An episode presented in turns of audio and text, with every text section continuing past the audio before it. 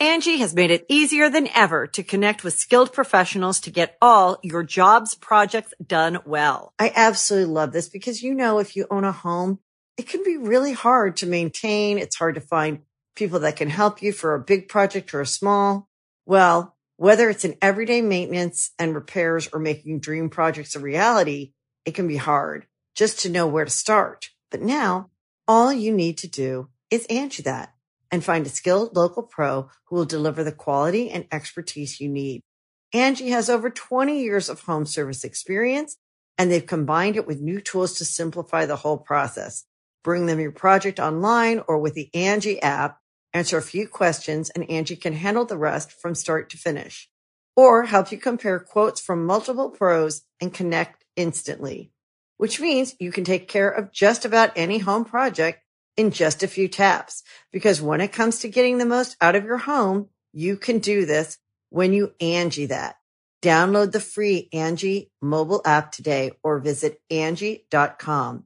That's A-N-G-I dot com. Hi, I'm Daniel, founder of Pretty Litter. Cats and cat owners deserve better than any old-fashioned litter. That's why I teamed up with scientists and veterinarians to create Pretty Litter. Its innovative crystal formula has superior odor control and weighs up to 80% less than clay litter. Pretty Litter even monitors health by changing colors to help detect early signs of potential illness. It's the world's smartest kitty litter. Go to prettylitter.com and use code SPOTIFY for 20% off your first order and a free cat toy. Terms and conditions apply. See site for details. Why take one vacation with the family when you could take all of them? With Royal Caribbean, you don't just go to the beach. You visit a private island and race down the tallest water slide in North America. You don't just go for a road trip. You ATV and zip line through the jungle. You don't just go somewhere new. You rappel down waterfalls and discover ancient temples. Because this isn't just any vacation. This is all the vacations. Come seek the Royal Caribbean. Ships Registry Bahamas.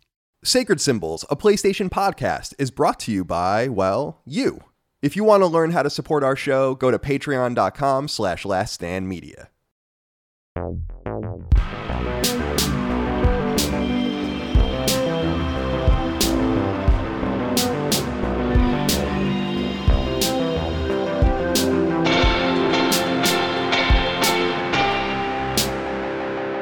Greetings and salutations. Welcome back to Sacred Symbols, a PlayStation podcast. This is episode, I have no idea. I can't figure it out. I'm simply not smart enough to figure out what episode number this is, and I'll tell you why in a second. My name is Colin Moriarty. I'm joined as always by my son, Chris Ray Gun. Chris, how are you today, my friend?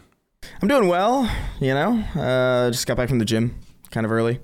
So, uh, I'm feeling pretty I'm feeling pretty spry. I Yeah. got So, recently I started uh, drinking coffee again. I haven't I haven't I haven't had coffee Yes. in literally pro- I probably like 9 months or like 10 months. It's been a long time because I was trying to uh deacclimate myself to the effects of caffeine because it was getting to the point where it just didn't do anything. And I had a c- cup of coffee this morning and I'm feeling wired. It's crazy. Nice. It's insane. I forgot what That's this exciting. does. I, I'm uh, I'm never been I, I have never been a coffee guy. I like it fine. I think it's fine. I like espresso and Irish coffee, especially when I go out when I go to a restaurant. Sometimes I'll order an espresso. Sometimes I'll order an Irish coffee after dinner or whatever. But generally speaking, I have because my dad's obsessed with coffee. I think my sister Allie's really into coffee. My best friend Ramon's like a huge coffee snob, and Mm. I just I, I kind of it's uh, similar to red wine, where I think red wine is gross, straight up. Like I really hate it. That's a me thing. And that's Right. the point is that I know that like I, I see people drinking it and they're smelling it and they're going to the vineyards and I'm sitting there drinking like white wine because I'm a little girl. And I, I wish that I understood it. So coffee is a very similar thing. Yeah. Where, I, um, where I'm like, I, I kind of wish I understood why you're so obsessed with it. Yeah, But I I I, can't relate to that. I just know I just know it's full of uh, caffeine and it makes me feel good. It, it's it's I don't know. I don't like red wine either. To be honest with you, I'm more of a white wine person. If, Yeah, if white I, wine is good. If I was to have wine at all, which to be honest, I, I, I don't know, alcohol in general, I, I don't really care for too much. Yeah, I don't I don't drink too much these days. I drank so much. I was bourbon soaked in my IGN days, man. I'll tell you what, just like many writers, I guess.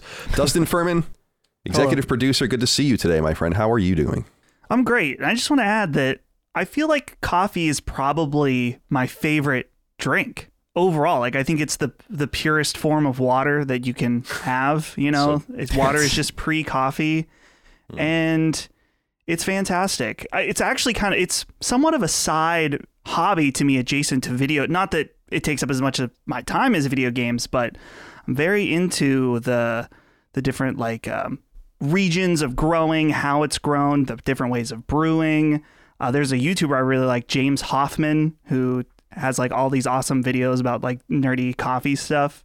So, uh, Chris, I'm glad to hear you're back to the world of coffee. I hope you're getting some, dude. In, in Los Angeles, you have plenty of great options for uh, good roasters and stuff like that. So you better not be drinking grocery store stuff. No, Jesus.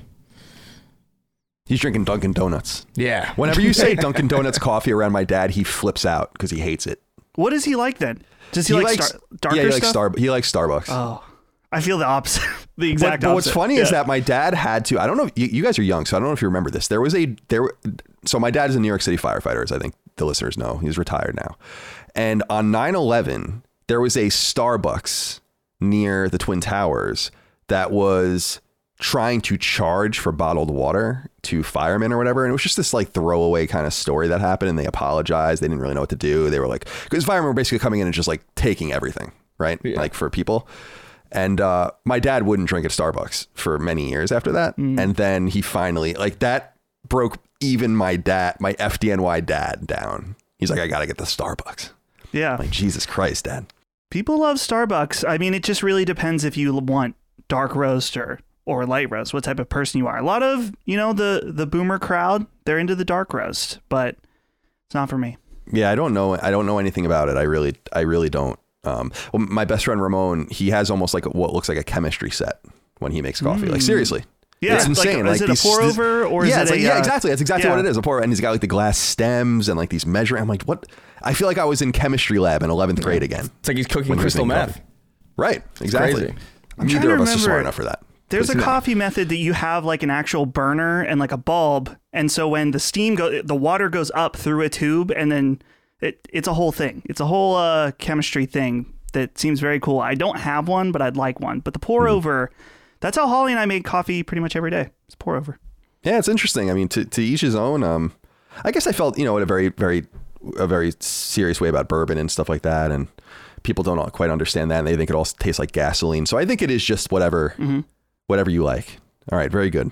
With that out of the way, the reason I told you, as you may recall, uh, earlier in the episode, five minutes ago, in fact, that I couldn't remember the number is because uh, of the episode is because we record these ahead of time. What we like to do with sacred symbols, if you're new to the show or unaware, maybe you're a little slow in the head, I don't know, uh, and you don't remember the way things have been done in the past, is since we've launched the show in 2018, we never miss a week on Sacred Symbols or Sacred Symbols Plus, and that will continue, of course, this holiday season. But we like to pre-record a few episodes to go into those slots so we can get some time away. And so what we do every year is we do a few of these episodes where it's like most anticipated games in the next year, your biggest moments of the previous year, and so on and so forth. We'll come back in 2023 and do game of the year as we do each year. And so that's where this all stands. And so you know the episode number because it's written in the title, but I wasn't even mathematically sophisticated enough to go out like five or six weeks to figure out what number this was. Um, I just don't have it. I'm not built for it.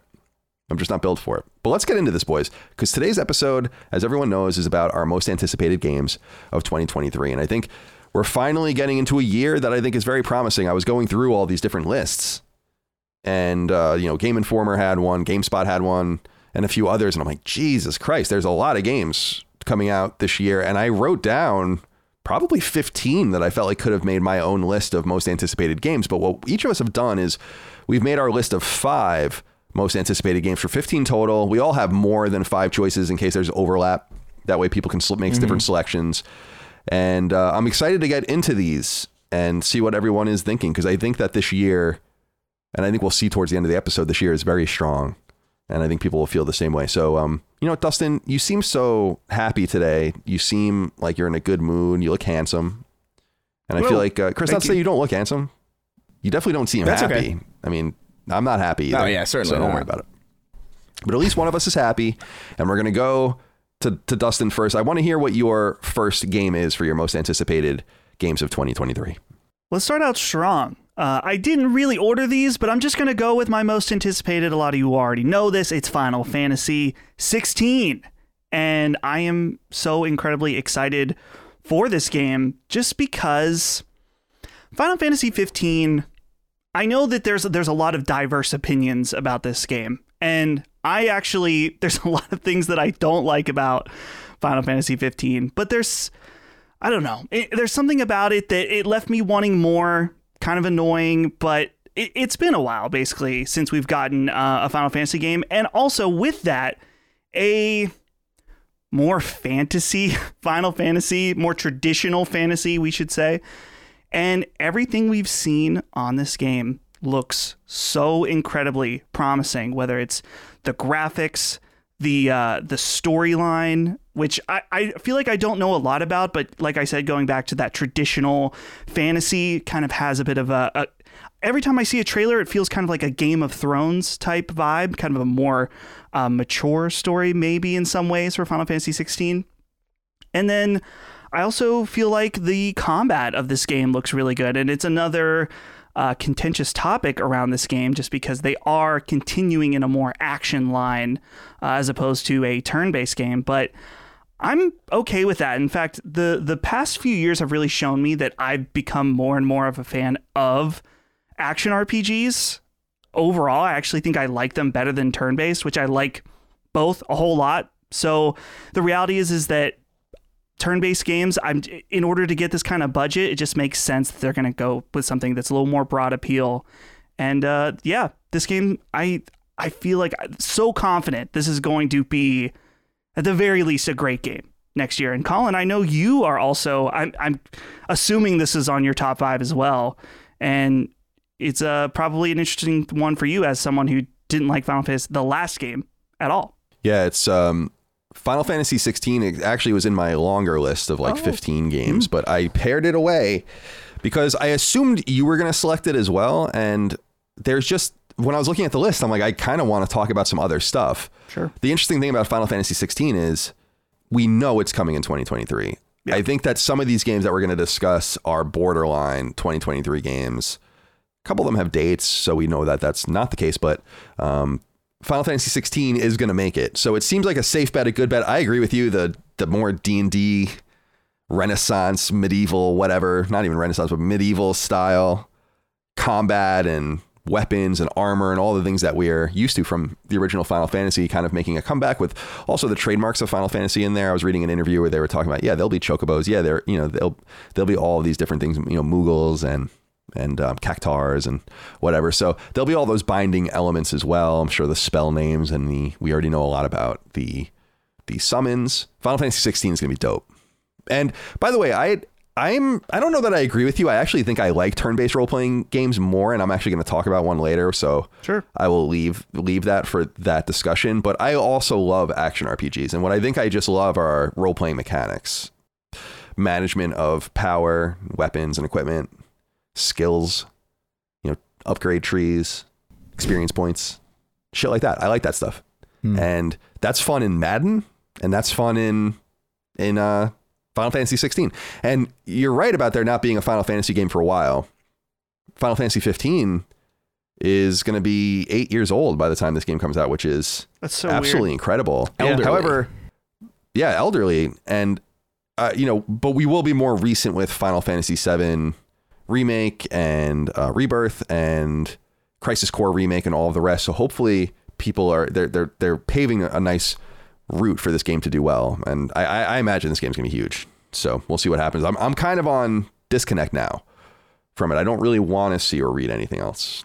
And um, so i think we're gonna see that game in the summer. Good choice final fantasy 16 chris raygun let's go to you for your first game yeah, so uh, I man, it was it was actually kind of difficult deciding which ones would be my extras and which ones would be my mains, but I think I'm to go with the one that I'm most eager to talk about, and and that's uh, Atomic Heart. I think Atomic Heart just uh, there's something about the way this is presenting itself, the way that this game looks.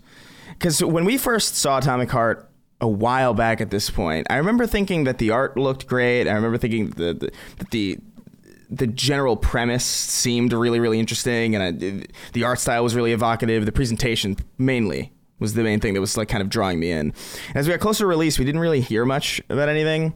Or as we get we get closer to the to the to the launch of this thing, we still haven't really heard much. But the the most recent trailer we got looked like it it just it remedied a lot of the stiffness that I saw because that was my main concern. It's like, oh, this looks like it's going to be stiff. I don't know if it's going to play all that well. It looks like it plays really, really well, and it's got this like fantastic, like Russian weird like Fallout meets Bioshock kind of, kind of air about it. I think uh, I think this has the potential to be something very very special. That remains to be seen, obviously. But my eyes are very very closely on Atomic Heart because I'm a huge sucker for striking art design in anything. That's the easiest way to get my attention. Is is is and, and in fact, I think most of the games on my on my list kind of present that as well. But yeah, Atomic Heart, easy, um, easy anticipation for me. That one that one was on my list, and um, I totally too. agree. I think was it on yours too, Dustin? Mhm. It was number two. Number two, yeah, My- it was on it was on my list as well, and it's a it's a wonderful looking game, and the concept I think is most interesting. First of all, it's an FPS RPG. I just don't feel like we. I don't feel like people think of those things going naturally together as much as they do, because I think what FPS RPGs have become are open world role playing games. So um, you think about Fallout 4, for instance.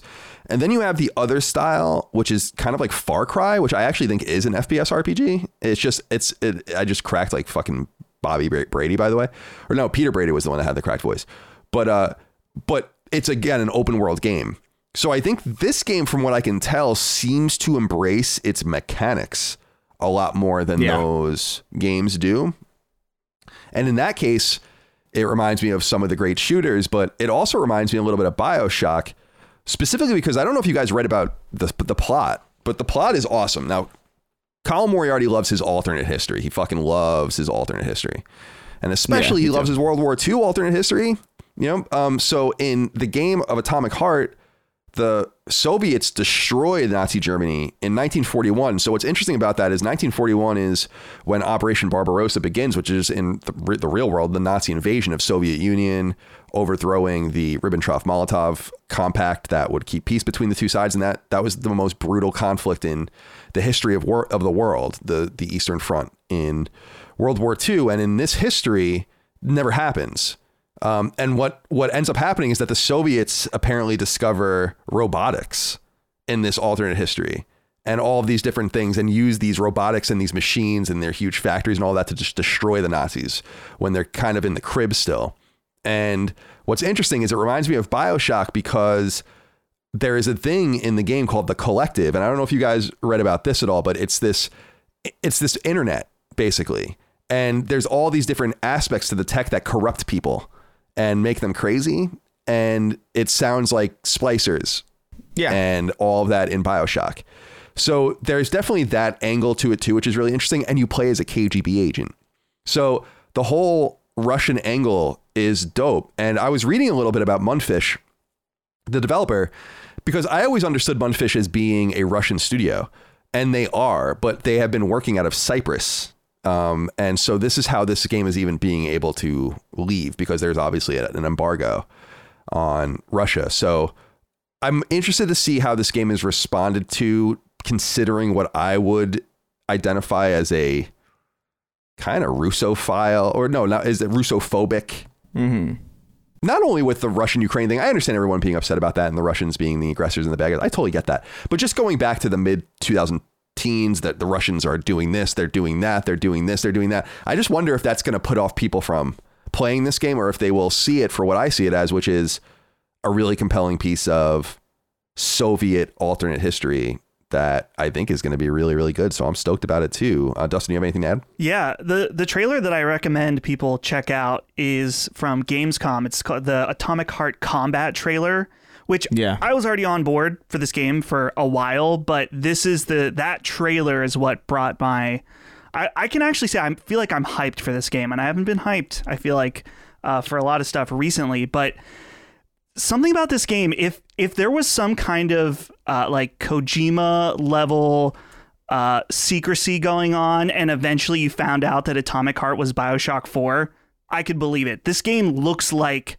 it could be a, a sequel to a Bioshock game between uh, using plasmids, whatever they're called in the game, like to, you know, you're using your left hand for kind of like a more power based ability and your right hand for a gun.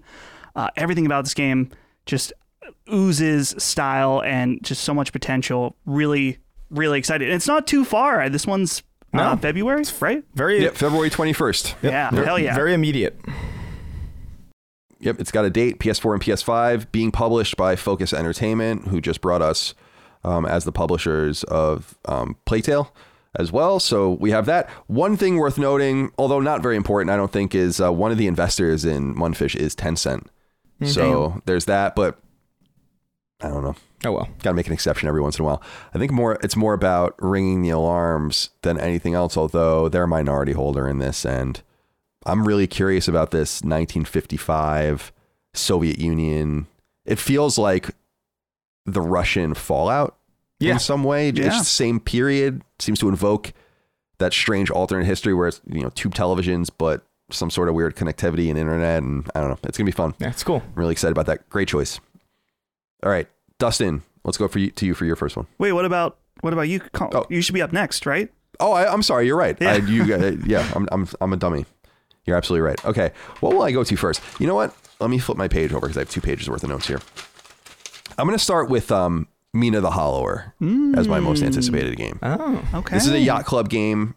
It's supposed to come out in December of 2023. It was interesting. I was reading the Wikipedia and it claims it was not is not coming to PlayStation. It says it's only coming to PC and Linux or something. And I'm like, that's definitely not true. So then I went to the Kickstarter and I looked and there's literally pictures of the physical versions on PS4.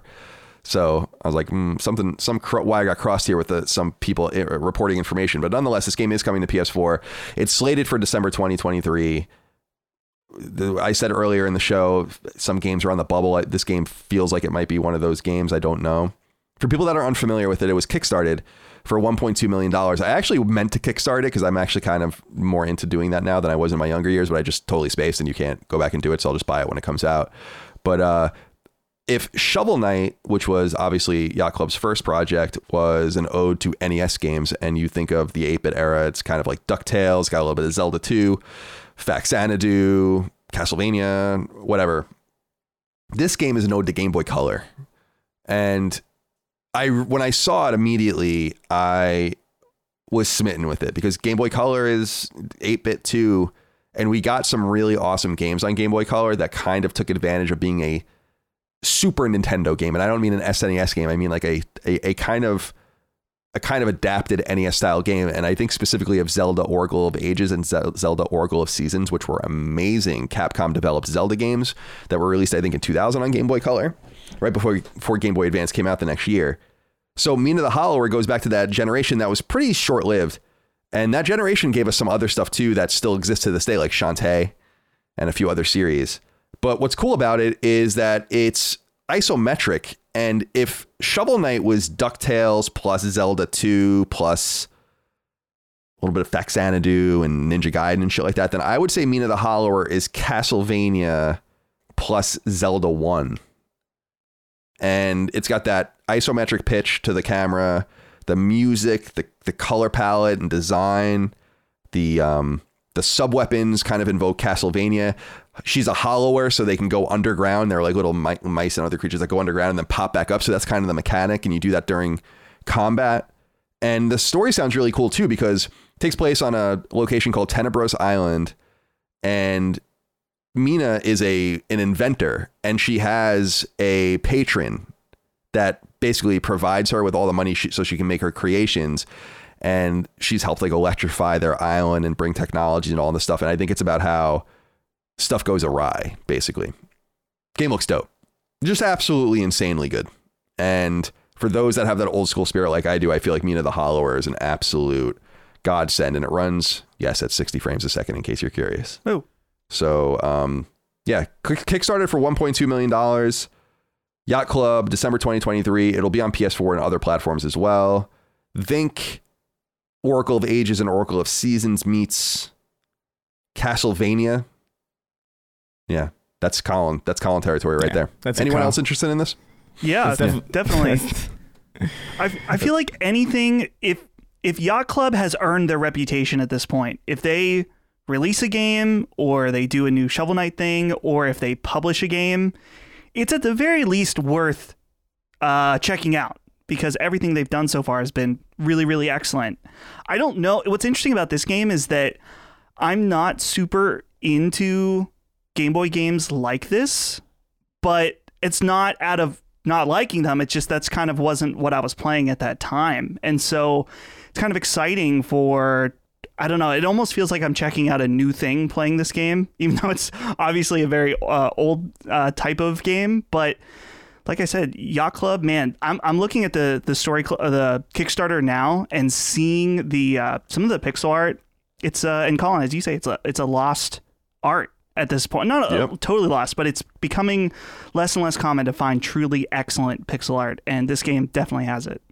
It's it's gorgeous. I I just I did a I did a um an appearance lately recently on an Xbox podcast to talk about Lilymo specifically the developer I co-own and we do 2D games pixel art games too and, and I went real deep into our philosophy behind that and these guys Yacht Club Way Forward, and Inti Creates I think are the tr- the the holy trinity of I can't even believe how good this looks pixel art and yeah, this is among and especially containing yourself to rule sets like mm-hmm. Game Boy Color style rule sets palettes.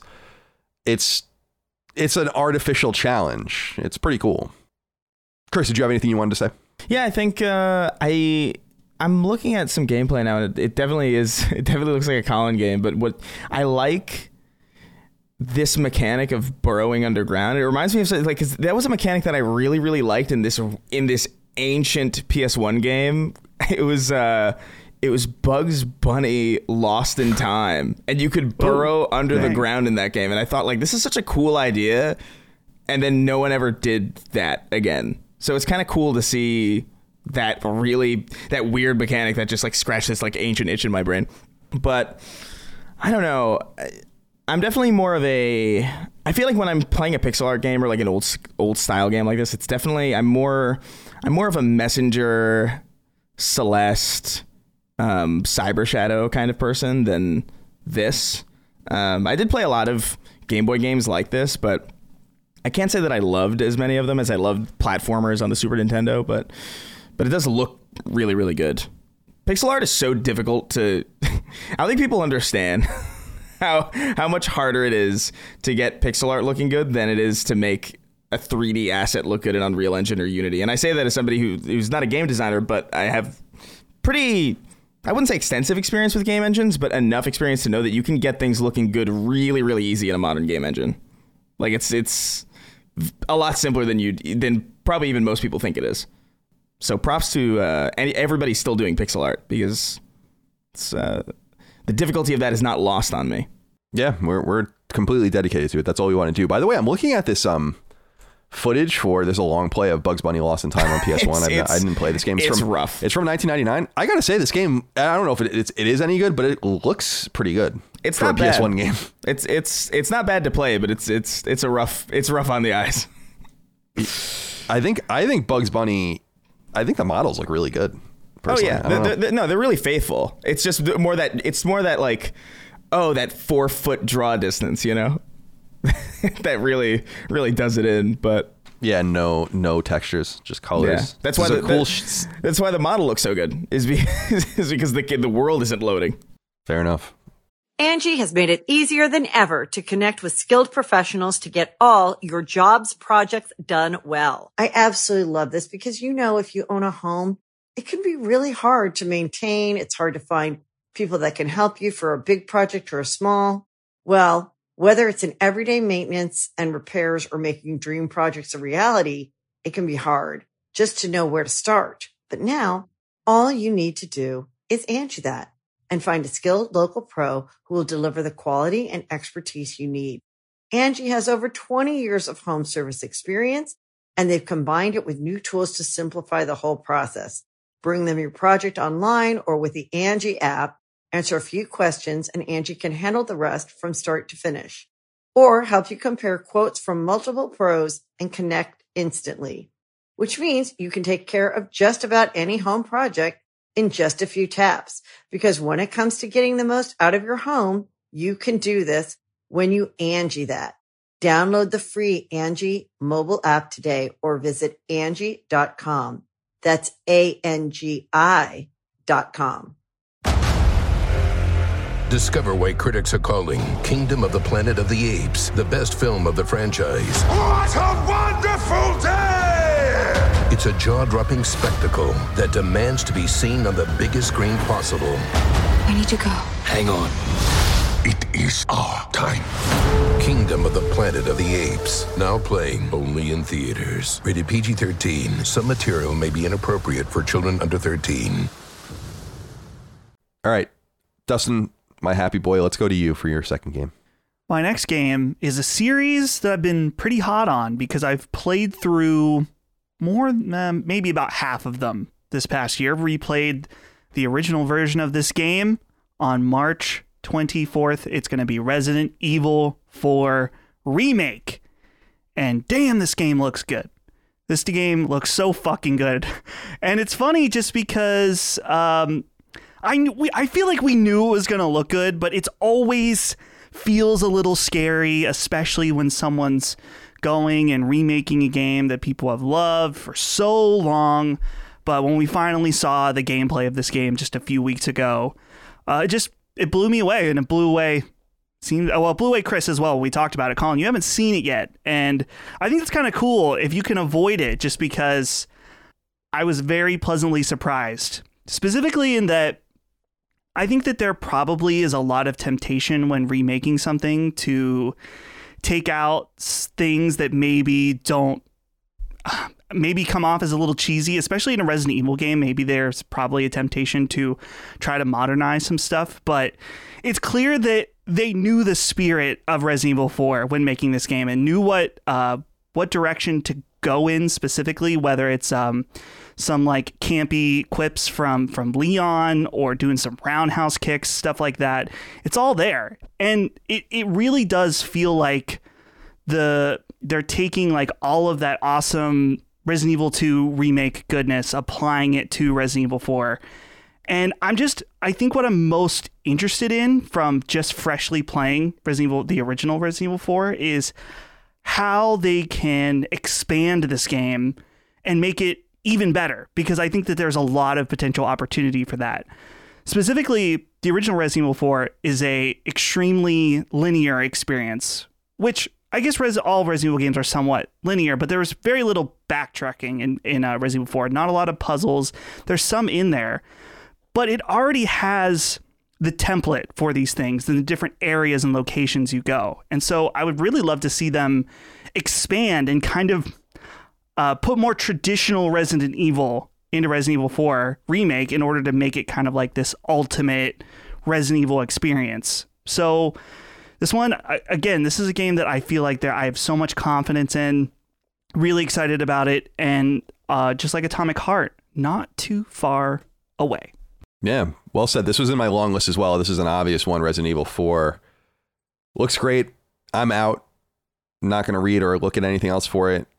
I mean, I don't know how much of a spoiler it would be since I'm intimately familiar with the original game on GameCube, but really excited to play it. And as I've said, and I know it's a it's a, a beaten horse, a thoroughly beaten horse, is I just find that game unplayable today. I just the rules of game of 3D movement have broken me. It's like going back to Metal Gear Solid 3 and how difficult that was for me. I I did it, but I didn't want to. And it's it's nice that no longer is the Wii version of Resident Evil 4 the best one to play. It'll be this new version here as well. Mm-hmm. Dustin, do you have any? I'm sorry, Chris. Do you have anything you'd like to add before you go on to your next game? Oh man, well this is obviously on my list as well. Uh, I'm I'm so stoked about this thing.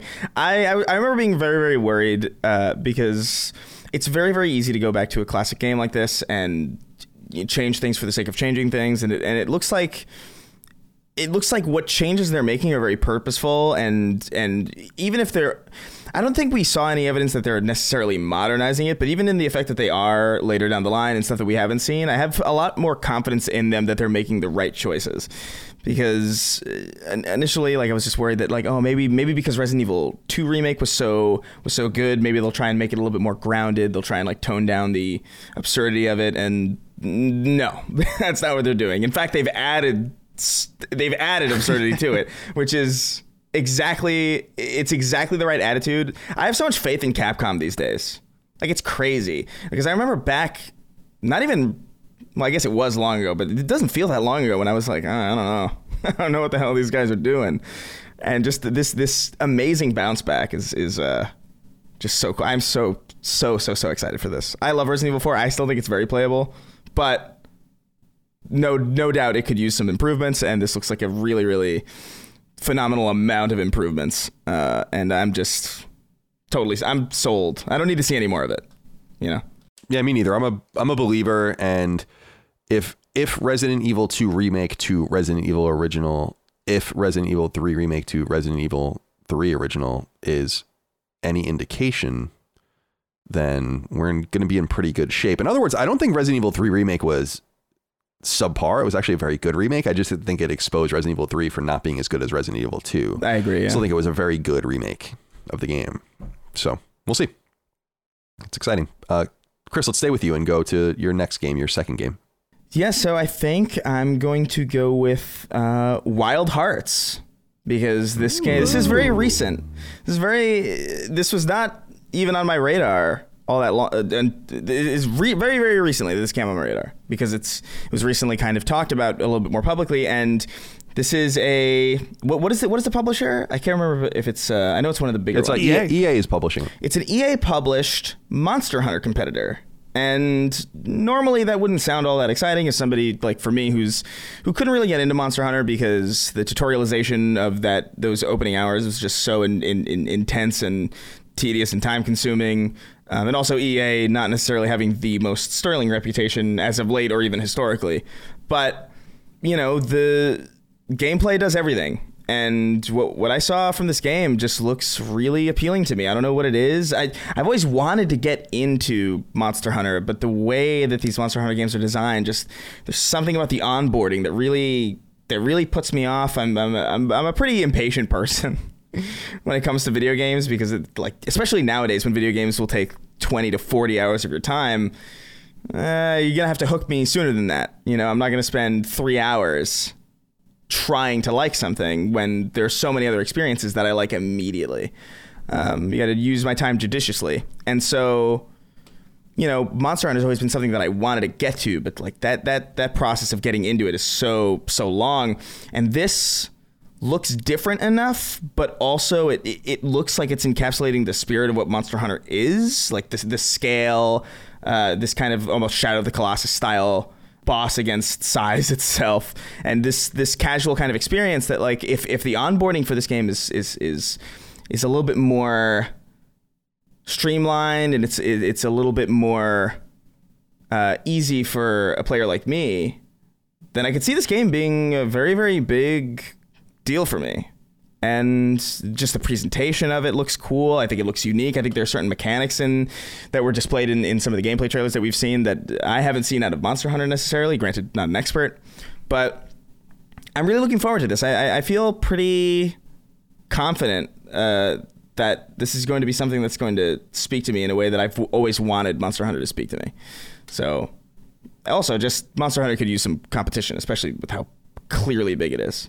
Do you um are you looking forward to it, Dustin, at all? Yeah. I know you're a Monster Hunter person, so Yeah, I'm I'm a pretty fresh Monster Hunter fan, being that I, I played through all of Rise. I didn't play through all the DLC, but uh, I definitely can feel what Chris is saying. The getting acquainted and learning this series is is very difficult, and even I have like just scratched the surface because each weapon has so many different mechanics and strategies and stuff like that that I I literally only know how to really play longsword, longsword, and that's it. Uh, so uh, their biggest challenge will be potentially trying to get you know new people involved or something like that or eh, well it's the it's the balance of like creating a game that new newcomers can be uh, get familiar with and be able to play, but also satisfying traditional Monster Hunter fans at the same time, since clearly they're going to try to want to hook some of them as well. But I'm really curious, and I think one of the most interesting aspects of this game is just the partnership of EA and Koei Yeah. Tecmo is such a interesting, weird thing, and I, I don't know. I hope that it bears good fruit because getting more great games, especially from Japan, is something I'm always interested in. Yeah, the business aspect of it is most interesting to me, no doubt.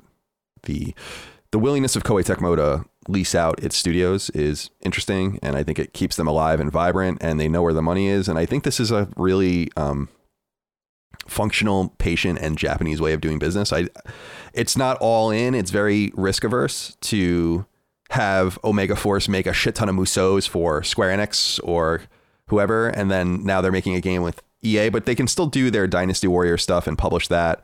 It's the same thing with Team Ninja kind of being hawked off to do other things while making their own games too. It just seems like a very safe, sustainable thing. And that's why I think you don't hear much about the tumultuous ups and downs of Koei Tecmo. Not not that they are a major publisher, but they are close. I mean, they are certainly in the A tier of publishers. They make AAA games.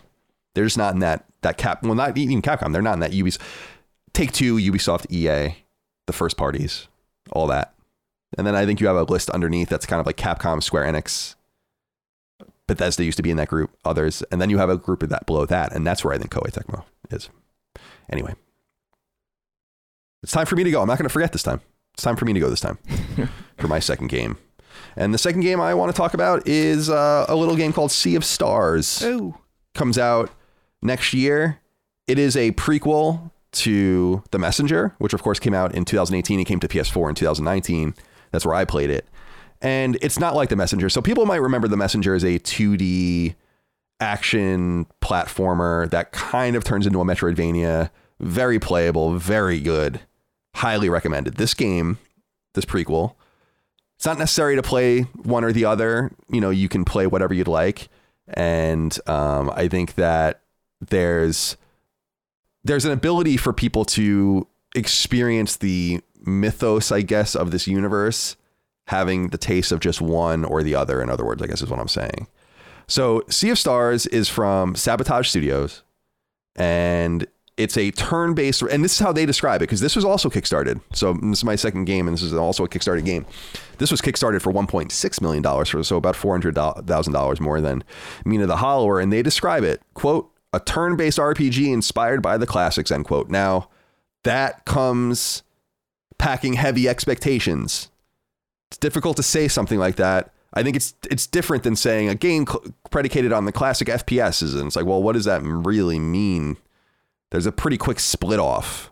When we say classic role playing games in our space, we don't mean Ultima or anything like that, although they're really important games too. You're typically talking about Final Fantasy, Square Enix, like stuff from Squaresoft and Enix, and a few other outliers as well.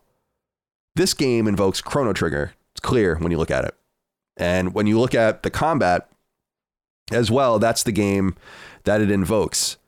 And I'm not a huge Chrono Trigger fan. I know I think people know that about me. I think it's a great game, but that it's listed as perhaps the best role-playing game ever or the best game ever, I've never seen it like that. But I do think it's a really great game and one worth replicating, no doubt about it. And people will recall that in Chrono Trigger, and this is one of the things that they say here that they take a lot of pride in no random battles, no random encounters. Instead, you run into the enemies on the screen, which is a thing that becomes common later in games like Tales and others. And you the the game doesn't split off into another screen. At that point, the game becomes the combat zone, which is exactly like Chrono Trigger. So this is this is where the inspiration is drawn from. There are six playable characters in the game, which I feel like is a really containable group. I don't like when games and Final Fantasy VI being one of my favorite games of all time does have an ensemble of like 16 playable characters or something, and I think that is just insane. Of course, it all leads somewhere with that. But having a more containable class where maybe you have a group of four or three in your party, and therefore you have two parties of three, that seems more containable from a narrative perspective, from a leveling perspective, because I'm very OCD when I level my characters in role playing games. I like to level them up all evenly, even if I don't use those characters. So you can imagine me playing games I mean, this tells you a lot about who I am. The one thing that I am interested in, they say this in their Kickstarter, is there is no level grinding. And I want to see how they deal with this. And that doesn't sound appealing to me, actually. I like grinding levels. I like knowing that you can overcome things by just becoming statistically stronger. But uh, I'm excited about this game, Sea of Stars. I think this game looks dope, and it's time for us to get Sabotage's new title. They've been working on it for a long time. I was also reading a little bit about their studio that they have a open schedule concept. Like you base, it's pretty similar to our company, although they they do they have many more deadlines, I think, but that you just have your tasks and it's like you just to deliver this by this point. I don't really care what you do between now and then as long as you get it done. I think that things happen, good things happen in creative spaces like that. So I think Sea of Stars will benefit from that non tumultuous development period as well. That I think obviously was given a very solid foundation with a $1.6 million draw on Kickstarter, plus all the games they're going to sell to the tune of many more millions of dollars. So they're in good shape. Sea of Stars, Dustin, specifically for you, um, is this Yeah. a game that interests you? Yeah, definitely. I, I feel like, I don't know, it's hard to say just because we only see pre release stuff, but we're talking about beautiful pixel art. This might be one of the most beautiful pixel art games I have ever seen just from these pre release screenshots. The way that they're able to mix uh, lighting in, in, particularly if you look at some of the screenshots in like in darker segments or even in some of the trailers, just absolutely incredible stuff. And I think what's interesting too is just the fact that they have the composer from Chrono Trigger, uh, Chrono Trigger, Chrono Cross, and Xenoblade Chronicles 2 working on the project as well. And so you obviously know at that point, I mean, the music will be fantastic, which is just an essential part of any RPG game. So I'm really excited about this one uh, as well. I'm I'm wondering just because let's see, it's just a, a 2023 release, so we don't know exactly what window, right? Um, right. It says on my, I'm looking at my notes here. The window, yeah, is just 2023. So, Okay. um, and it, and they just say console and PC. So it is worth noting.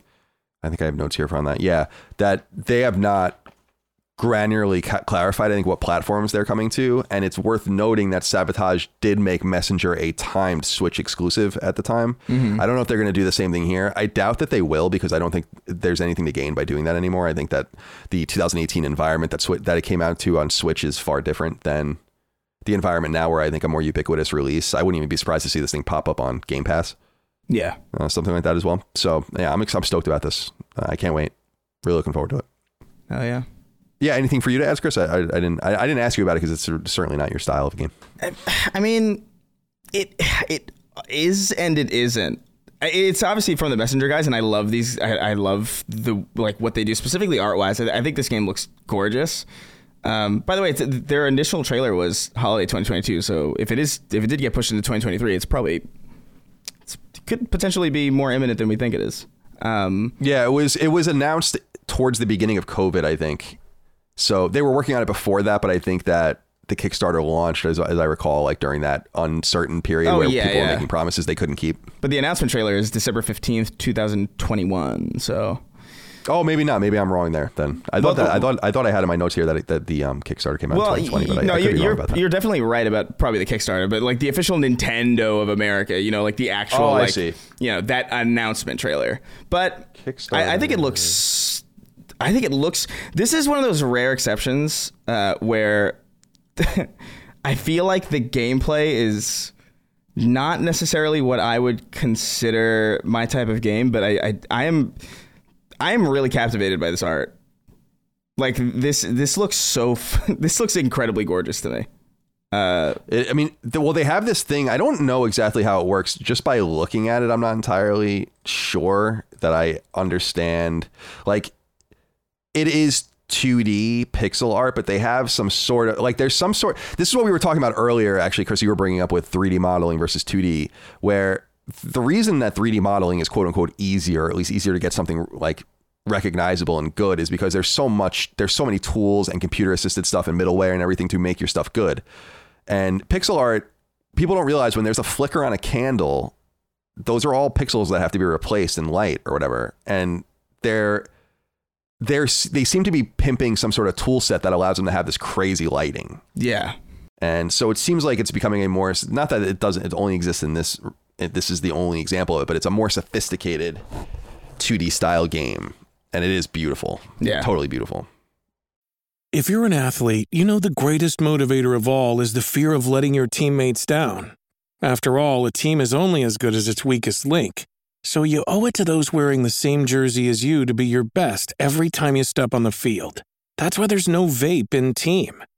When you vape, you can expose your lungs to toxic chemicals that can damage your lungs. If you're a step behind, the team's a step behind. Brought to you by The Real Cost and the FDA. Why take one vacation with the family when you could take all of them? With Royal Caribbean, you don't just go to the beach. You visit a private island and race down the tallest water slide in North America. You don't just go for a road trip. You ATV and zip line through the jungle. You don't just go somewhere new. You rappel down waterfalls and discover ancient temples. Because this isn't just any vacation. This is all the vacations. Come seek the Royal Caribbean. Ships Registry Bahamas. All right. Um, let's move on here. It's your turn, Dustin. Yeah, I'm changing it up because I feel like some of the other stuff I have, I've been pretty predictable so far. So I want to put some shine on something some people may have forgotten about. That is Stellar Blade, which we found out is a PlayStation 5 uh, console exclusive now. Uh, this game used to be known as Project Eve before the most, uh, I want to say, let's see, the September state of play. We found out it was called Stellar Blade. And I think this game looks awesome. Particularly, I feel like I've more recently gotten a, a strong fondness for the character action game, specifically Devil May Cry. Kind of uh, the the newest one really kind of lit that in me. And so this game, it, it feels in a lot of ways like a game from another era. This feels like Bayonetta type of uh, like a Bayonetta type of game. And I, I mean, obviously, it has a a very uh, curvy woman in it, which might have something to do with that. But overall, this game just comes off um, really strong. And what's interesting is that this developer is relatively unknown. Shift Up Corporation. I was trying to Google them a little bit, and they're known for doing like a, a Korean mobile game, which is a bit concerning. But just going off what we've actually seen, what they've presented before us, this game has a ton of style. And clearly, Sony sees something in it as well as they are now doing some uh, publishing stuff on it. So, Stellar Blade, I'm very, very intrigued. Will you feel like a pervert when you play it? Maybe, but that's okay. God, sometimes, so. sometimes that's fine. You know, just keep in check. Keep in check. Yeah. Yeah, I, I, I'm looking at the trailer for it now, and I, I I actually kind of even forgotten about this game. It it is very Bayonetta, no Yeah. doubt about it. And it, but I think there's multiple angles to this that are interesting. Shift Up is South Korean, like you said, and I think that this is a market that is going to be increasingly penetrated by console manufacturers Oh. as games a as games come out of Seoul that are renowned and and just sucking up all the oxygen in the room. And South Korea is an important um, current influential market. And I think having a South Korean, big South Korean game will probably be a big selling point in South Korea. So why not just launch it everywhere? and, that, and that's obviously exactly what they're going to do as, as naturally. But I think that's kind of what's behind it in some way. Project Eve. Good choice. Stellar Blade. Forgot about that one. And yes, you will feel like a pervert when you're playing it. Good. Yeah. Yeah, good. Chris, what's next for you, my friend? Uh, yeah, I feel like I feel like I've been throwing, throwing kind of uh curveballs a little bit this whole time. So I'm actually gonna go a little bit more predictable because why not? Uh, Dead Space. Dead Space, Dead Space remake. I, I Dead Space is such a special game to me because it's the first.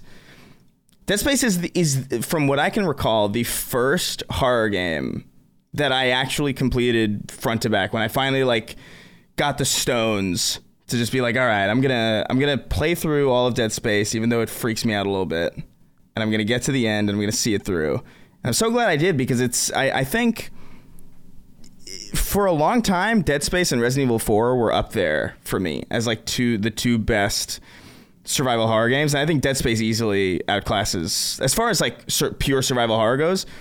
Definitely way better than Resident Evil 4. Resident Evil 4 is a really fun action romp, but it's gonna be so interesting to see Dead Space and Resident Evil 4 remake kind of come out around the same time as each other and actually be compared on a more equal playing field than they otherwise would have been, because obviously uh, otherwise those games are an entire generation apart. Um, at least they're in their base forms. So you know, I, I'm just I know what to expect from Dead Space remake already. It's not necessarily that I was like, ooh, I wonder what kind of cool tricks they're gonna they're going to um they're going to pull out of their ass with this one. I just I love Dead Space for everything from the the UI design being like diegetic to the world and like your health being displayed on your on your spine and and your ammo counter being a hologram and, and the ability to like switch the direction of your gun and, and, and dismemberment being like a huge part of it and even just the little cheeky things the game does with like the, the first letter of every, of every mission being this code it was like a lot of fun That's right. It's that. it's such a it, it's such a great experience and I, I'm I'm really excited to see what this game is going to play and look like on on modern hardware. Although I imagine, to be honest with you, I, I I imagine it's not going to feel all that different because the original Dead Space holds up pretty well visually speaking. Obviously, resolution is a lot lower and and you know frame rate and all that, but the art design of the game is already tip top. So to imagine what they can do if if they just kind of translate that old art design into modern lighting, high frame rates, higher resolutions, you know, fewer loading screens or more seamless transitions between them. I think um I think this is going to be a really special thing if they can nail it. And from from the few things that I've seen already, I'm I'm pretty convinced that it's going to be I'm pretty sure that's going to deliver something really cool, especially if people haven't played Dead Space before. It's easily um, something I'm I'm really excited to see the reaction to it from people who I know for for certain have not experienced the original Dead Space because it's it's a really special special game, and I'm looking forward to re-experiencing it. Great choice. I, I totally agree. I would agree that Dead Space is the strongest survival horror game ever made. And and and that I love Resident Evil 4 too, and I think that there are a few others as well, and there are certainly games I've not played. Yeah. But Dead Space is a masterclass. And when I went back to play it on Knockback in 2020 for the first time since it came out, I was like, Jesus. And I know Dagan was just having gone through it for the first time, was blown away by it. I, I, with 3D audio, haptics, no loads, all the, I mean, I can't imagine what the Ishimura is going to be like. I, I, I'm really, really excited for this as well. This and Resident Evil 4 remake back to back is a dream. Plus, Callisto Protocol as a, Yeah. a palate cleanser before it all even begins. We're gonna, I if I think we're gonna be really in good shape as survival horror fans between. Well, we're recording this in November, but between now when we're recording this and March, I think we will have experienced three pretty good games Yeah. at that point. So nice, nice choice, Dustin. Let's go to you for your next game. If you have nothing to add about Dead Space, then you're more than welcome to as well. No, I'm I'm trying to remember the order though. I'm would you be next again? One, two, three, one, two, three. No, I'm, st- I'm. Why am I so stupid? No, it's, I don't want to go. you're focusing on um, you know, the the conversation. It's not it's no big. Yeah. Yeah, it's. uh, I am trying to be the moderator. I guess I'm. I forget that I'm supposed to go as well. All right. Well, I will select next Final Fantasy VII Rebirth. Now, I don't know if this game will make 2023. In fact, I'm pretty sure that it won't. I think I'm being a little fast and loose with this. It's just marked as winter. Ooh. So you can see it being February 2024, maybe something like that. But I want to keep open the possibility of a 2023 release, though it is a much bigger game than than Crisis Core. Crisis Core is coming out like a week before Christmas, so who the hell knows what they would do with this game and when they would want to release it. Final Fantasy 16, of course, co- coming out in the summer. You might not want to just have all this Final Fantasy out there, one after the other, but I don't know. I think you do because Final Fantasy is really strong right now. Final Fantasy VII Rebirth, as we know, is coming to PS5. And we now know that the remake trilogy of Final Fantasy VII from 1997, the remakes beginning in 2020, this is a trilogy. So we're getting the middle game with Rebirth, and we don't know what the nature is of the third game yet. And I was watching, I went back in, in research and, and reading about the game and what we know about it, which is not very much. But there is just this really great quote in the beginning. It's Aerith. She says, um, What we've done, that's set in stone. The past is forever, but the future, even if it has been written, can be changed. End quote. And this idea, and they, they write it on the screen of what is fact and what is fiction. I love that Final Fantasy VII Remake seems to be playing along, uh, around with clearly timelines, but specifically the nexus of when the changes occur and the, the representation of the changes by the, those ghastly whisper creatures and how we're seeing familiar events unfold in unfamiliar ways with unfamiliar characters, which is why I think Crisis Core has become newly important and while it's obviously a way for them to get a great PSP game off of that console or off that handheld and get it out to everyone years after it came out, it's also a way to introduce everyone to Zack and the story going back to um, a point that will become more relevant than it seemed in the original Final Fantasy VII arc. So what's cool about Final Fantasy VII Remake, I guess, is what I'm saying is is that it really leaves the original Final Fantasy VII alone. In some way, it's pretty brilliant because it basically says that happened, but this also happened, and it's kind of a Matrix-ish, multi-dimensional situation. So seeing Cloud and Sephiroth walking together in the footage and going to what seems like the Northern Crater and all that, and also the intermission stuff, which I have not played, and I will play Final Fantasy VII Remake on PS5 probably right before the new one comes out. Play through all of it again, the intermission just to catch up, and so that introduces um, Yuffie and all of the rest. But I just feel like at the end of the day, Final Fantasy VII deals with a very prescient, what I feel like is a prescient topic, the death of the Earth, and I just feel like we're in a time like that, not so urgently and not even melodramatically, but you have global warming and climate change. You have the threat of nuclear war and the uncertainty of mega corporations doing whatever they want, and just a lot of power structures, your Shinra like power structures and your soldier like. Um, remember, soldier is is is like a military unit of a private corporation. They're like PMCs you can and that kind of stuff is happening around the world with private militaries and and for hire contractors and all of that and i just feel like final fantasy VII has something to say and um i'm excited. I just I'm, I'm looking forward to rebirth. I just feel like final fantasy VII remake made me a believer totally. I couldn't believe it. I still can't believe it. And and it, it, it delivered. So that's got to be the next selection for me. Loath as i was to go at all apparently. That Yeah. will be my third selection is Final Fantasy VII Rebirth. Colin, I feel like what I'm most excited for for this game is it being at least right. It's a it's going to be a fully current gen only game, right? Like I don't think they've said anything about. No, yeah, it's, PS4? it's PS5 only. Yeah. So I really my biggest well, not my biggest hope, but one of my biggest hopes is that they're able to. Re- I want to coin a new term here because it's fresh on the mind as we're recording this in uh, November. The Kratos squeeze, and that's when you constantly have to squeeze through small sections or crawl through something in order for the next section of the game to load. And Final Fantasy VII Remake is full of those as well. And I was just I've been thinking about this a lot lately because there's some developers def- saying like, oh, well, that's kind of supposed to be like a a funnel point in order to let you know you're going towards the right direction.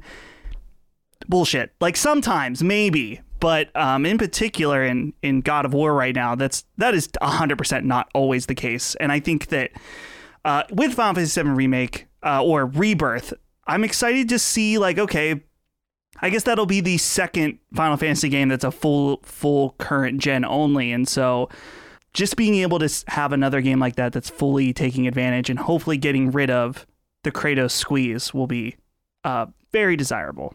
I saw some people beating up on our man Gene Park about this, as I recall, on Mm. Twitter, right? He was the one that brought up that that this is why it exists, and then people came in and said that that's not necessarily the reason why it exists. And I'm with you. Where- where Necessarily. I'm- right. I'm like, I don't. Come on, guys. I know that's why people are throwing up to ladders. That's why you squeeze through it. It's to give things time to buffer and load. And if that's what you need to do to draw delineation between spaces, then I think you need to design things differently because that's not the only cue that a player would take to move towards something. You can do that with color, you can do that with light and all the rest. So I, I didn't like that because it just seemed too, sm- it's like too smart by half. Like, just shut up. Yep. You damn well know that that is the general reason why people are lifting things up Yeah. and letting them squeeze through and all that. It could create a delineation. That could be a secondary or tertiary positive, but no, I didn't like that. Leave mm-hmm. my man Gene Park alone, or I'm gonna come at you. You understand? all right. Is it? It's not my turn again now. It's Chris's turn. No, it's my turn. Dustin, it's Dustin's turn. Dustin, Yes. it's your turn. My turn. Okay, I'm gonna go Dustin, with it is your turn. Yes, I am ready. Diablo 4. I'm very excited for this game. I was Oh, thinking, right? okay, because part of this list, part I want to put games that I feel somewhat confident in, and this one I'm the most shaky about. but I watched uh, a developer commentary gameplay video today. I'm like, I this looks good. This looks really good, actually. And I, you know, we've talked about Blizzard not being the company they used to be, continually fucking up over and over. And I, I realized I think that this game got announced like over two years ago when we first saw like gameplay from it. Like it's been a while, two or three years ago. Yeah. And so uh, from the trailer or the the commentary thing I watched today, I'm like, man, this has a lot of promising aspects, and I think that they are definitely running some risks with uh, the way that some of the format changes they're doing. I think could annoy current Diablo fans. They're adding definitely a lot of live servicey elements to it. They were talking about like in Destiny, there's like live event you know, uh, or a public community type event where you're walking around an open world, big monster shows up, you all have to fight together. That's going to be in Diablo now. It's definitely going to have a more open world type nature to it. And honestly, I think that that sounds really cool. With games like this, it's like, do you really just want a game like Diablo uh, to stay the same? Do you want to put 300 hours into a game that's just more of the same of the last three? I don't. And so I'm I think it's worth in my mind to take the risk. Maybe it's not a wor- good worthy risk financially for if you're a stockholder, but adding these elements into Diablo, if they're done right, I think could be really excellent.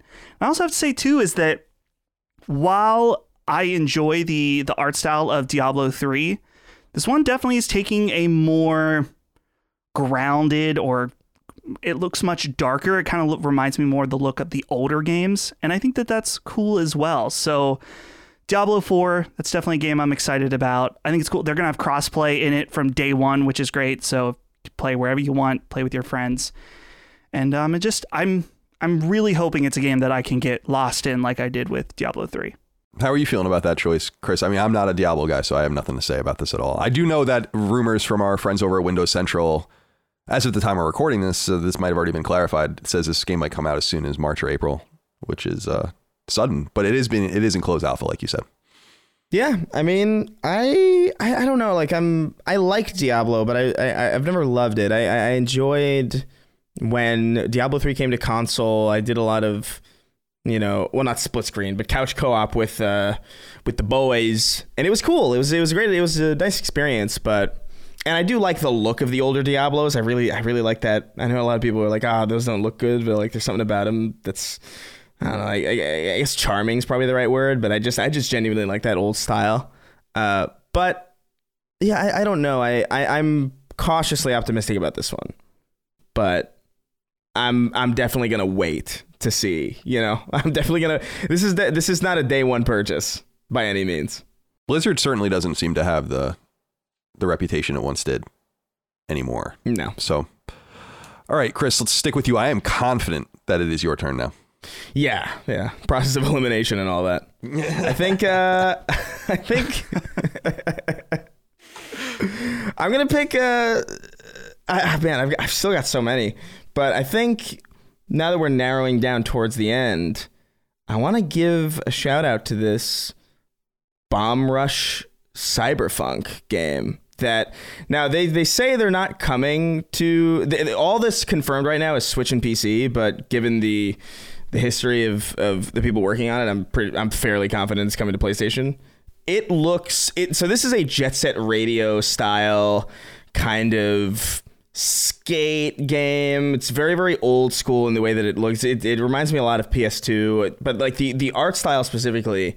Again, this is this is how you get me. If if you have a game that looks visually just unlike anything that I that I can get currently, then I'm more than likely I'm going to check it out and I'm probably going to like it. Even if, you know, I, I I will sometimes like it even if it's like, man, this game doesn't play well, but God, it looks good.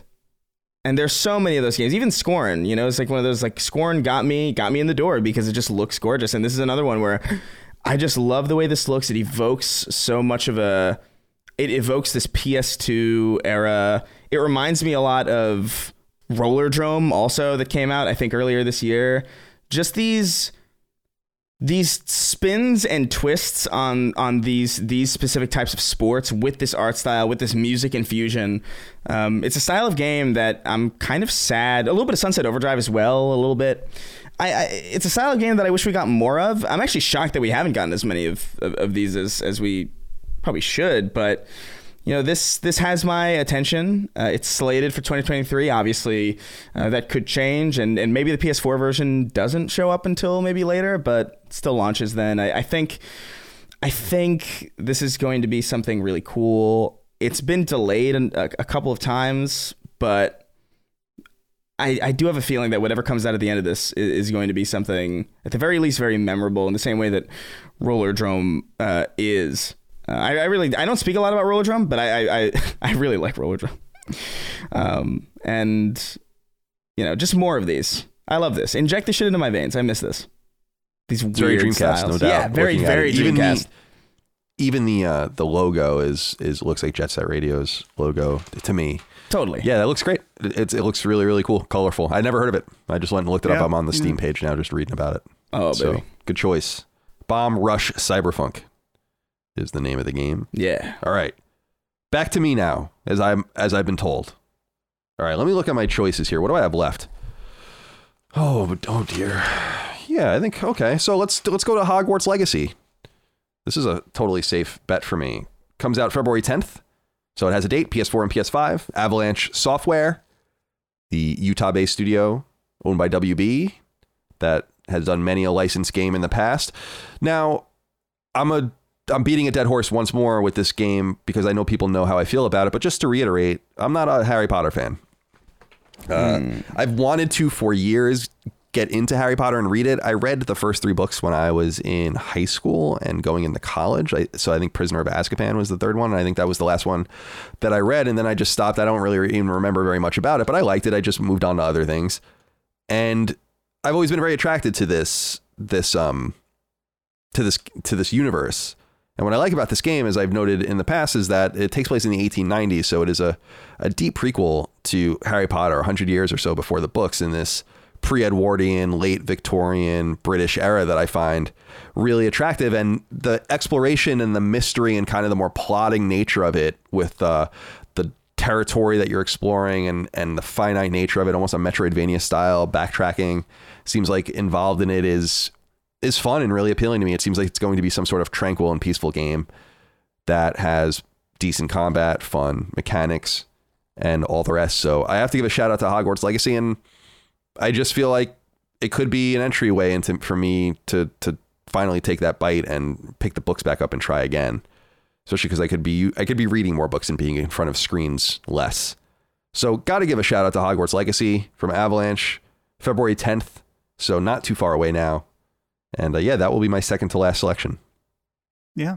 Nice. I'm I'm looking. I just watched. They do. They've been doing like some some streams showing off some um, different stuff from this game, and uh, it's very impressive the level of, of detail that they're they're putting into it.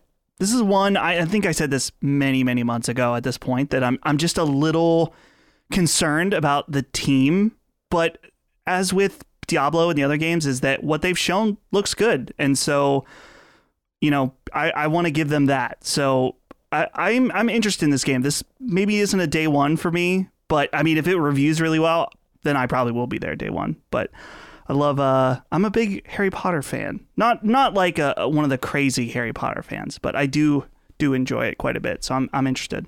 Another day is here, and you're ready for it. What to wear? Check. Breakfast, lunch, and dinner? Check. Planning for what's next and how to save for it? That's where Bank of America can help. For your financial to-dos, Bank of America has experts ready to help get you closer to your goals. Get started at one of our local financial centers or 24-7 in our mobile banking app. Find a location near you at bankofamerica.com slash talk to us. What would you like the power to do? Mobile banking requires downloading the app and is only available for select devices. Message and data rates may apply. Bank of America and a member FDIC. All right, what's your last selection? My last selection is let's go with Eiyuden Chronicles 100 Heroes. This is from the creator of of Suikoden and it's just really exciting because in a lot of ways when this game was kickstarted it feels like this is a game they really wanted to make and they really wanted to make a new Suikoden game, but of course unfortunately Suikoden is uh, owned by Konami, which right now just kind of. I wonder if Konami's kicking themselves about this at this point because obviously we have Suikoden 1 and 2, uh, the, the remasters coming out, and I'm surely that was birthed out of the fact that this game is so successful in its in before launch in its Kickstarter support and stuff like that. But I uh, this game looks great. It looks exactly like what we would want a new Suikoden game to be, just because Suikoden in After Two kind of took a more 3D style. Some of those games I haven't played those, but I know that they're a bit more mixed, and so to see them take on this somewhat Octopath Traveler type look, but not quite exactly, but you know, 3D environments with really nice sprites and stuff like that.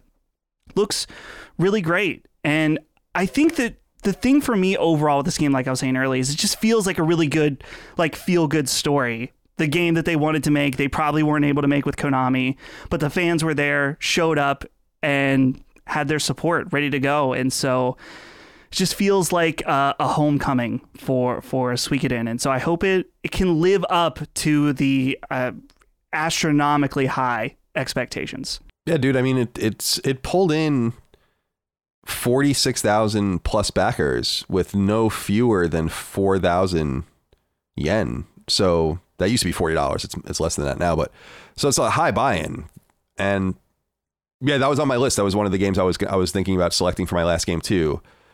I think the game looks cool, can be promising, and is another example of a spinoff coming from a, a a series, a developer or a series of developers that can't accomplish what they want to do under the wings of the companies that they come from with the IP that they helped um, and deliberately created on behalf of these entities. And it's why it's important when you can to just do things for yourself. Because and that's what they're doing here. And they're just there is a look and feel argument that was kind of squashed between Apple and Microsoft in the 80s over Windows and Mac OS. So you're not going to be able to go after anyone for copying your game, really. But it's clear that you can invoke very serious, uh, like e- Iga went even further than anyone with with Bloodstain, which is just so though especially the NES style ones are just so blatantly Castlevania that I, if I were there I'd be like this is borderline insanity that they actually did this and we can't really do anything about it. Eiyuden Chronicle might turn out to be the same thing. Although I think Konami realized there's a future for all of these IP. I think they're just being much more deliberate, and they realize that no matter what, people are going to flock to Suikoden when it comes back. They don't need to do this necessarily. Now it might not be very good, but that's another thing entirely. So nice selection. All right, Chris, what is your final selection? Oh boy, let's see. Let's see. You know what? I'm a creature of habit. Uh, Destiny 2 Lightfall.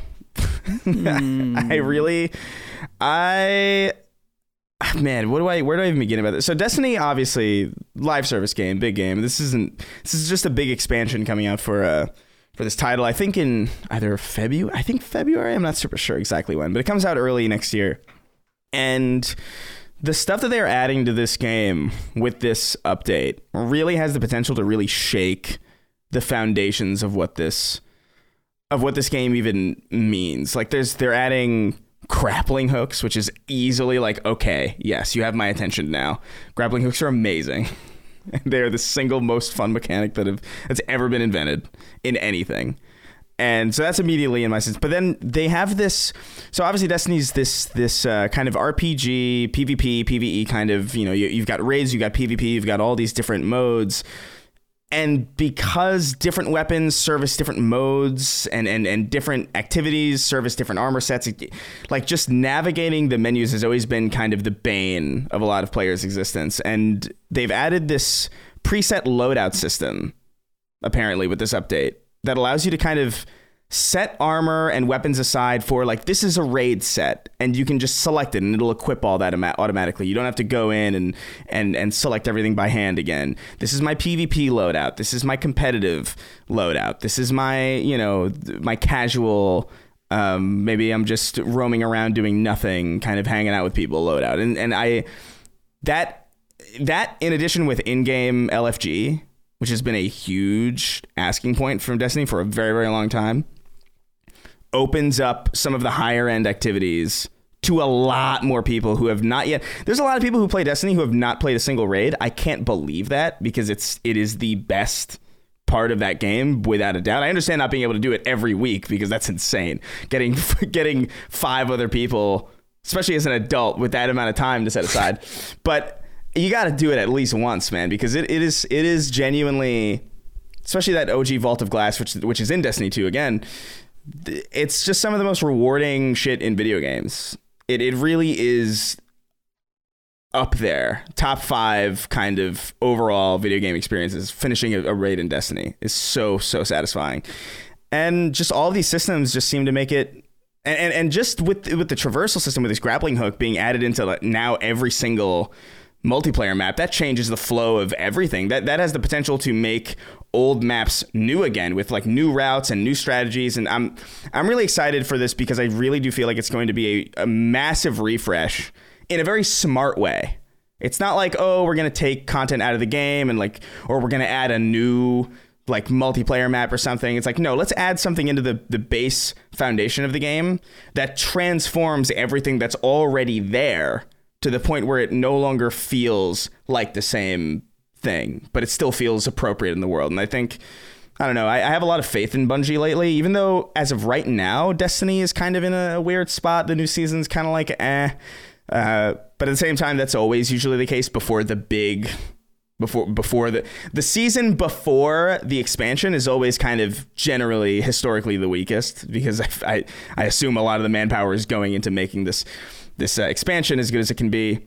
And you know so I've I've softened on Destiny lately. I've I've put in less time into it. I've obviously there's a lot of other things to play. There's God of War Plague Tale that I just finished recently and plenty other things in the coming weeks as well.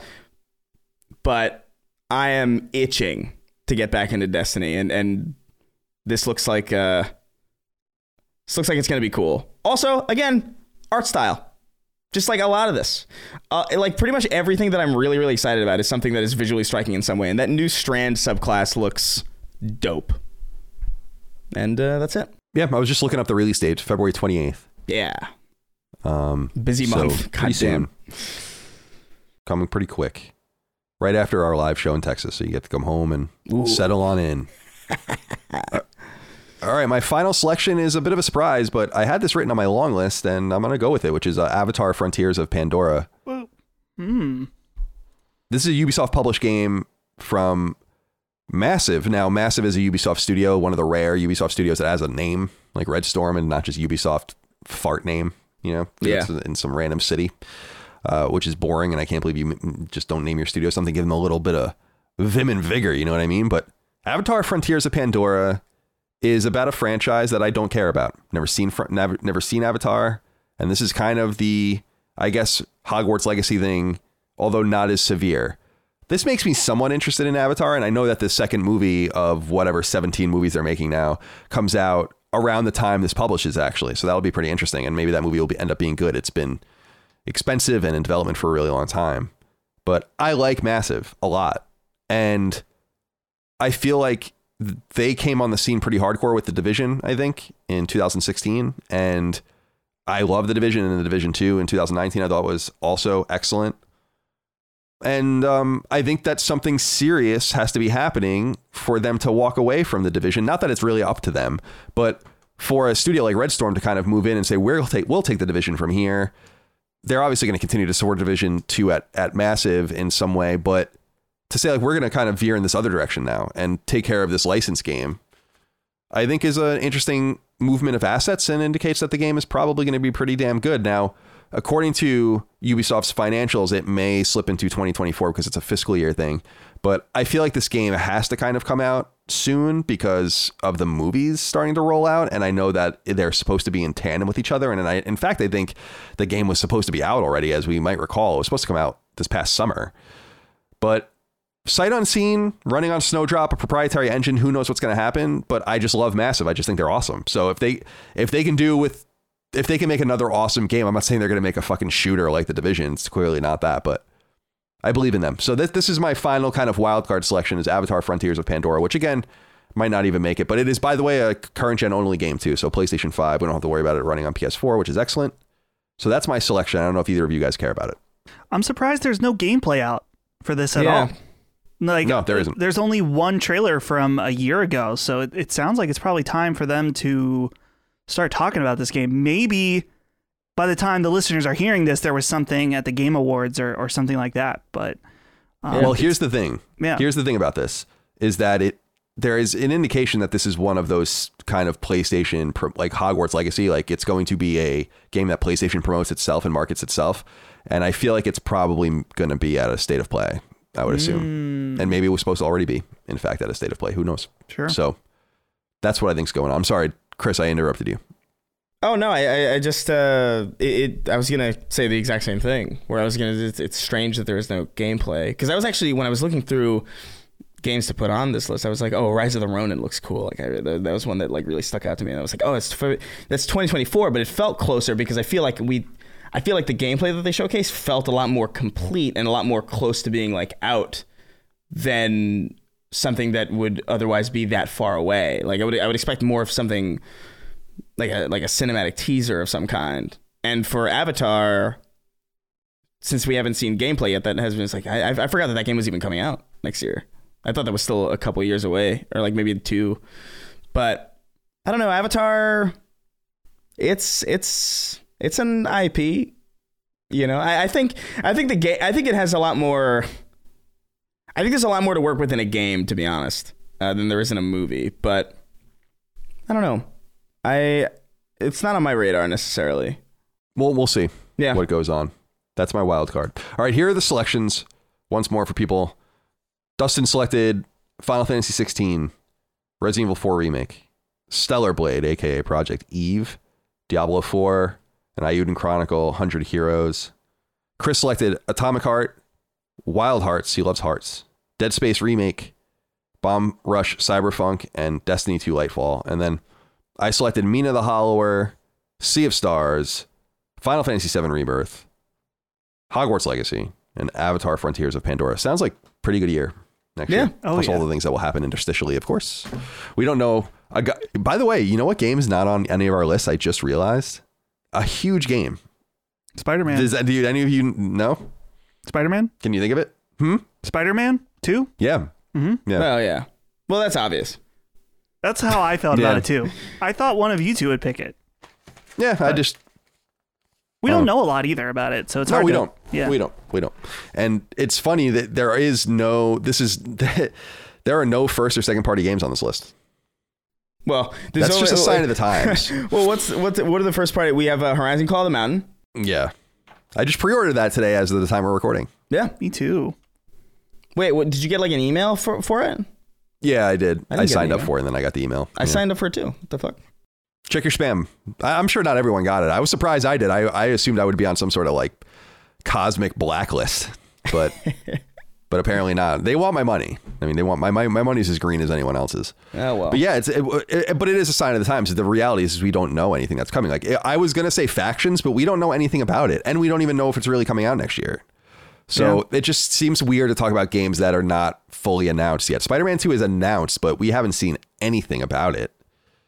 Uh, they have so much to say. I feel like there's going to be a PlayStation bonanza at some point. There has to be. Yeah. Maybe it's already happened by the time you heard this. I don't know. I don't know. All right, my friends. Well, appreciate all of you out there being with us, uh, and hope you're having a wonderful holiday season when you're first listening to this. Um, these are 15 games that we're looking forward to. Hope to strike some uh, chords with you with some of these games. I'm sure that you'll have your own selections as well. So let us know what they are. Chris, any closing comments?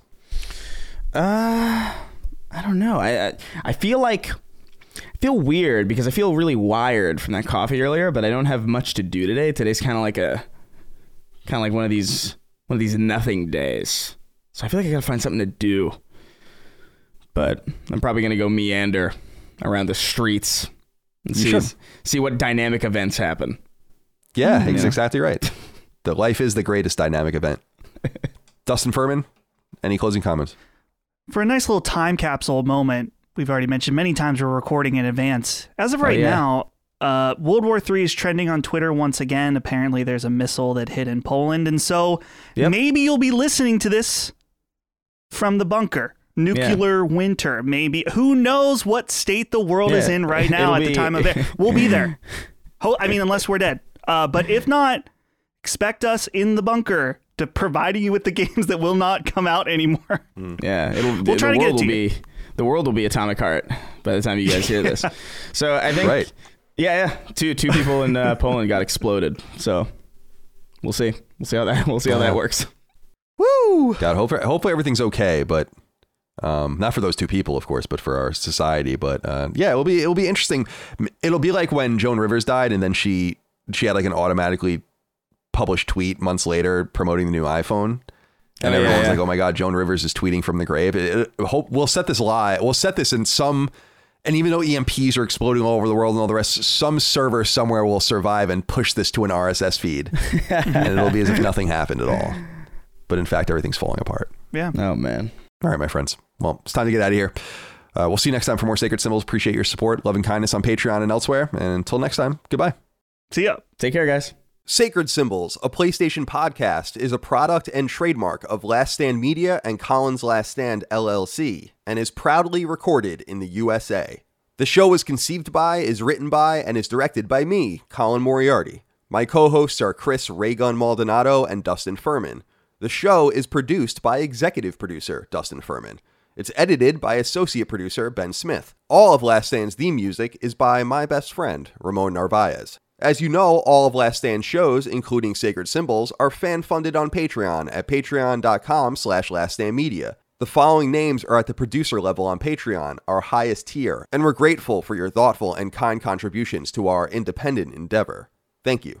Stephen Nieder, Ross Marenka, Miguel A. Brewer, Morgan Ashley, Azan, Michael Vecchio, Jerome Ferreira, SLVFMA, Daniel Diamore, Brad Cooley, Jeremy Key, Patrick Leslie, Malachi Wall, Dave Cowell, Donald John Vader, Stephen Innerfield, SB, Griffin Queen, Nate Izod, Hargeet Chani, Albion, Logan Turner, Josh Sullinger, Mad Cats, Bloodborne Cart, Gunner117, Andrew Roman, Jacob Donovan, Eduardo Perez, My Name is Mayo, Eddie Medina, Jason Arzan, Christopher Knock, Zeno Adam, Sean Gulati, Grayson Maxwell, Cody Woodall, Blake Nesbitt, Sorta Serious Gaming, Colin Farley, Mark Arnold, Whiskey Sin, Zia Parix, Relentless Rex, Drew Mullen, Christian R, Jad Rita, Patrick Skipper, Brian Hernandez Espinoza, Remington Wilson, Dustin Graff, Zach Cohen, Peyton Stone, Jalapeno, Josh Hallen Rui, John Keegan, Michael Buffalo, Dan Root, Asak Paredes, Talisman, Christopher Morgan, Andreas Wessling, Randall Halsey, Robbie Nauman, Jim Bob 56, William Holbert, Josh Godfrey, Kalike Zuza, Vornak, Surf the Void, Betty Ann Moriarty, H. Tronch, Trey Woodward, Antonio C., Jay Getter, Bjorn Campbell, Theo, Jeff Mercado, Gregory Slavinsky, Jordan Gale, La Fortuna, John Zile, Boots, Tyler Brown, Megadet, Poot, Gavin Newland, Alex Lapierre, Saul Balcazar, Berto64, Raul Melendez, Eric Harden, Matt Flowers, Kinnums, Joseph Baker, Cruxes, Kendrick Callis, Jimmy Rodriguez, Caswell, Dave Alvarez, Will Hernandez, Chris Galvin, Justin Gonzalez, Mason Cadillac, Ollie Fritch, Zach Allen, Kyle Hagel, Colin Love, Daryl E. Naiman, Ryan R. Kittredge, Toby Ryland, Stewie 108, Patrick Montgomery, DB Cooper, Richter 86, Todd B. Canning, Noah J. Stevens, Barrett Boswell, Christopher DeVio, Chris Morton, Mark Liberto, Johnny Waffles, Roto 24, Jonathan Coach, Sean Mason, Josh Gravelick, Jordan Town, Brian Chan, Jordan Lewis, Organic Produce, Carlos Algarit, Dominic, Mike Menzel, James Hayes, Richard Hebert III, Miranda Grubba, Juice, Martin Beck, Joey Andrzejczyk, Nathan R., Joe McParlin, Gary Cavallo, Christopher Moore, Jacob Bell, Dennis Uzel, Lou and Ray Loper, Jonathan Cortez, John Schultz, Tom Quinn, Anton K, Alan Tremblay, Tyler Bello, Ryan T. Mandel, Pork and Beans, Tony Zuniga, Sean Battershaw, Robbie Hensley, Sean Miller, Alex Cabrera, Hugo's Desk, Peter Reynolds, Anthony Vasquez, Adam Kinniston, William O'Carroll, Jorge Powell, Verdict, Phil Crone, Throw 7, Adam Nix, Josh McKinney, Michael Gates, Alex Gates, Ryan Robertson, Sean Chandler, Lockmore, Gio Corsi, Joey Conholiker, Alex Mona, Gerald Pennington, Justin Payne, Justin Wagaman, Austin Riley, Paul Joyce, Alan Hopkins, Chad Lewis, Enrique Perez, Joshua Smallwood, Logan Willis, Shane Rayum, Spencer Brand, Don Lee, John Cordero, Ashley Carlson, Marius Garson Peterson, Ryan Greenwood, Tyler Harris, Patrick Harper, Mad Mock Media, Bull Burkholtz, Jonathan Rice, and Casual Misfits Gaming. Angie has made it easier than ever to connect with skilled professionals to get all your jobs projects done well. I absolutely love this because, you know, if you own a home, it can be really hard to maintain. It's hard to find people that can help you for a big project or a small. Well, whether it's in everyday maintenance and repairs or making dream projects a reality, it can be hard just to know where to start. But now all you need to do is Angie that and find a skilled local pro who will deliver the quality and expertise you need. Angie has over 20 years of home service experience and they've combined it with new tools to simplify the whole process. Bring them your project online or with the Angie app, answer a few questions and Angie can handle the rest from start to finish or help you compare quotes from multiple pros and connect instantly, which means you can take care of just about any home project in just a few taps. Because when it comes to getting the most out of your home, you can do this when you Angie that. Download the free Angie mobile app today or visit Angie.com. That's A-N-G-I dot com.